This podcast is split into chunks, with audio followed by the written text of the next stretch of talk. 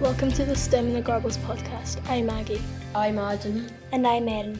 Today we're at the Royal Observatory in Edinburgh to interview Beth Biller and Ellie Bruce, who are researchers at the observatory, and Angus Gailey, an engineer. But before we begin, we're with our host Fiona Ross. Hello, Fiona. Thank you for inviting us and giving us this fantastic opportunity to talk to your colleagues. Can you tell us a bit about the observatory and what it's used for?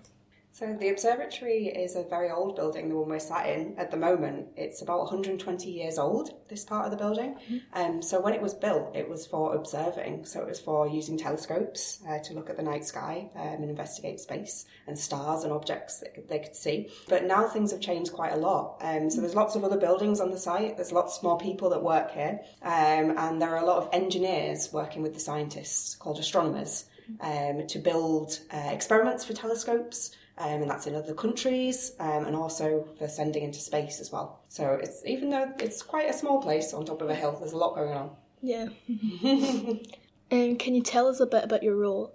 So my role at the observatory is that I am well, my job title is public engagement officer, but basically, what I do is I organise the events for people here. So, for the public, for anyone like yourselves, anyone that wants to come and visit us and find out more about science and space and what we do here. Um, so, I organise events all throughout the year. Um, we have stargazing evenings where people can come and use our small telescopes um, and meet some people that work here. Um, we have talks where people tell um, more information about what they're working on at the moment, like engineers and the technology. And we also have a big open day event. Um, as well as doing that, we also go out to people as well. So mm. we've got a little white van, which you might have seen when you walked up the hill. Did you notice it? Um, I think it did. Yeah. By the way, it's quite handy because we can pack up that van, uh, drive out to wherever we want to go, mm. say a library, a community centre, a school, um, and we've even got an inflatable planetarium. So it's a bit like a bouncy castle that you can go inside um, but look at space. So we take that with us quite a lot of the time. Well, that seems really cool. yeah, it's quite cool. um, do you enjoy your job? Yeah, I do. I really do. Um, I was thinking back at this week um, earlier today of what I've done, and I do lots of different things every day. Um, so just this week, we took out the planetarium to a mm-hmm. school um, on Monday, and then I've also been to visit some people at a local care home with an electrical engineer to talk about his job. Um, and here we are today doing a podcast, yeah. which is very exciting. so yeah, I do really like my job. So, what's the highlight of your day? Wow, this is a difficult thing. It well, the first highlight of my day is mm when I walk up the hill. Well, I'm used to it now, um, and see the beautiful view. But I think the highlight of my job is um, seeing the scientists and engineers talk to people like yourselves, and hopefully that you'll feel inspired by the visit today and maybe want to find out more about science afterwards. So that's a highlight for me, seeing that happen. Perfect, thank you. So, shall we start some podcasting? Who are we meeting first today? First, you'll be meeting Beth Biller who is one of the researchers in the Institute for Astronomy. Hi Beth, my name's Erin and I'm 11. Thank you for taking the time to do this podcast with me today. I'm really excited to be here because I love space. Please can you tell me a little bit about who you are and what your role at the observatory is? Hi, Erin. Well, it's lovely to meet you and thank you for having me on your podcast. I am a reader at the University of Edinburgh, part of the School of Physics and Astronomy, but the astronomy part is up here at the Royal Observatory. Uh, so I do a mix of a whole variety of different things. I teach undergraduates. I also do a lot of research uh, and sometimes some public outreach as well. Do you enjoy your job? How did you become an astronomer? I really love my job. So my, my favorite thing in the world is exoplanets. And so it's a real privilege to be able to study exoplanets all the time and learn everything you can know about them. Uh, how I became an astronomer, well, that's that's a bit of a longer story. So when I was in high school, that was when the very first planets were detected around other stars. So as you've probably seen in the news, uh, that recently won the Nobel Prize in Physics. Yeah. Uh, and I was really impressed by that. I was really excited that one, the exoplanets existed. And that was kind of a mo- very important moment for me where I realized, okay, I really want to do this. So I went to university and I did astrophysics. So the thing about people who work at universities, especially as academic staff, we're incredibly overeducated. Um, so I did my undergraduate degree, and then I went on and did a master's and a PhD at the University of Arizona. And then I went on and did about six or seven years of postdoctoral positions. Wow. So I lived in Hawaii for three years, and then I lived in Germany for three years, and then I moved here. Uh, and I hope to stay here as long as I can. Yeah, that's really cool. From your webpage, I saw that you worked on brown dwarfs and extrasolar planets. My Auntie Margaret, who loves astronomy, told me Pluto is a dwarf, but I didn't know planets could be a colour. Can you tell me what a dwarf planet actually is and why it's a colour?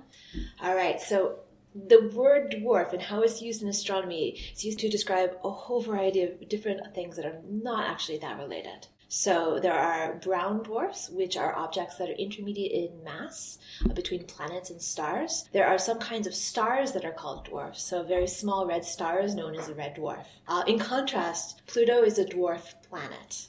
Uh, what that means is uh, it's a bit smaller than the other planets in our solar system. So they formed in a disk around our sun, and the rest of them were able to clear all the material away in their part of the disk and basically use it to make themselves bigger. Pluto wasn't able to do that. And that's why it gets classified as a dwarf planet. It was too small. Yeah, that's cool. What was your experience on BBC Sky at night? Like, did you have fun? It was really fun. Uh, Chris Lintott is very fun to, to talk with. Uh, the one thing that's really interesting television, you see the finished product and it looks fairly natural. And the experience of filming it, not natural mm-hmm. at all. so you see, we did many, many takes. So I had to repeat the same thing over and over again. And there were just a few moments that were very different than what you do in real life. So there was a part where I was looking at a video of planets and writing notes. And we filmed that for quite a while. There was like, just write something on this piece of paper. It doesn't matter what it was. It was a little weird. So I watched your program and I have a bunch of questions. How did you find that that planets are outside our solar system? All right. So this is the difference between a planet and an extrasolar planet. Yeah. So the way you detect planets in our own solar system is very different from how you would detect extrasolar planets. The ones that we can't see with our eyes, that you need a telescope for, the way they were detected is because they actually were perturbing the orbits of other planets. The other planets were not quite where they expected them to be because they were being tugged by another unseen planet. In contrast, the way we find planets around other stars, often we look at how they're affecting their star.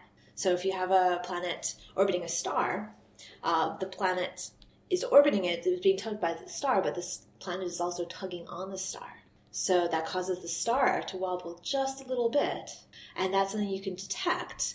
Another way we can detect planets, if you happen to have the right alignment, where you have the, the star, the planet, and then we're looking at just the right angle. When the planet passes in front of the star, it can dim it just a tiny bit, and we can see those very slight dips, and that's another way. That sounds so confusing. There's uh, that's only two. There's five different ways. Wow. Another way is we can actually take pictures of planets around stars. So that's really challenging because obviously stars are really bright and planets are really faint. Uh, but with a lot of technology and a lot of computer processing, we can do that now. Do you believe in aliens? Yeah, I think there are probably aliens. Do you think there is life on other planets? Indeed, yeah. Um, whether the, the tricky thing is finding it, right? So I think there are aliens out there. There are 250 billion stars just in our own galaxy, right? And there are so many galaxies, right? So there's got to be life out there.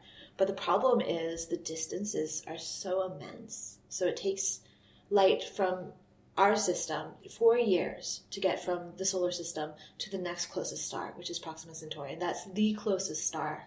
And then all the rest of the stars are more like it's more like ten years or twenty years or hundred years. So that's what makes it so difficult is that the timescales are so big compared to human lifetimes. Why do you think they're called aliens? Is that because they don't live on Earth? Would we be aliens to them? Yep, exactly. My auntie also said that the sun is more than 2000 degrees. I remember reading that Pluto is cold, so that makes me think that planets have different temperatures. Is that true? And if so, what causes this temperature difference? Yes. So most planets in our solar system, what the temperature they're going to have depends on where they are in the solar system, right? So we rely on the sun to heat the Earth. If the sun wasn't there, the Earth would be a lot colder. And then the further out you get, the less light each planet further out gets from the sun, and the colder it gets. Now Pluto is extremely far out, so it's getting very little sunlight at all, and hence it's really cold. In school, we are learning about climate change. Can these other planets be affected by climate change too? Yes. So what we're dealing with with our own planet is climate change caused by people. But so I mentioned, you know, a planet, depending on where its distance is from the star, will be a certain temperature. But if you do that calculation, if you take how much sunlight you expect the Earth to receive at the distance it is from the sun, uh, you'll get a number that's colder than the actual temperature of the Earth. The Earth is maybe about 20 degrees Celsius warmer than you'd expect. And the reason for that is the greenhouse effect.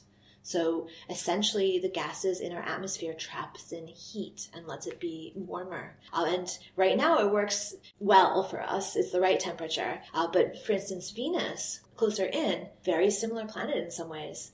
But just enough closer in, just enough more greenhouse gas in its atmosphere that you had a runaway greenhouse effect. And it became a very unpleasant place. In school, I like people from other places, like Saida, coming in and talking about what they do. It makes school more fun for me. Do you think it's important for others to know about your work? If so, why? So that's, I think, maybe two questions. First is like people coming from different places. So I'm not from Scotland originally, mm-hmm. I'm from the US, and I really value being here, and I really value basically having lived in other places in the world other than where I grew up. What I would like people to know about my work is that planets around other stars, what we have found in the last 25 years is that they're really common. So I think pretty much any star in the sky probably has a planet around it, and that's pretty exciting. Yeah, that's really interesting and exciting. Thank you for answering all my questions. I hope I get to meet you again. Thank you for having me on. It was really lovely talking to you. Thanks.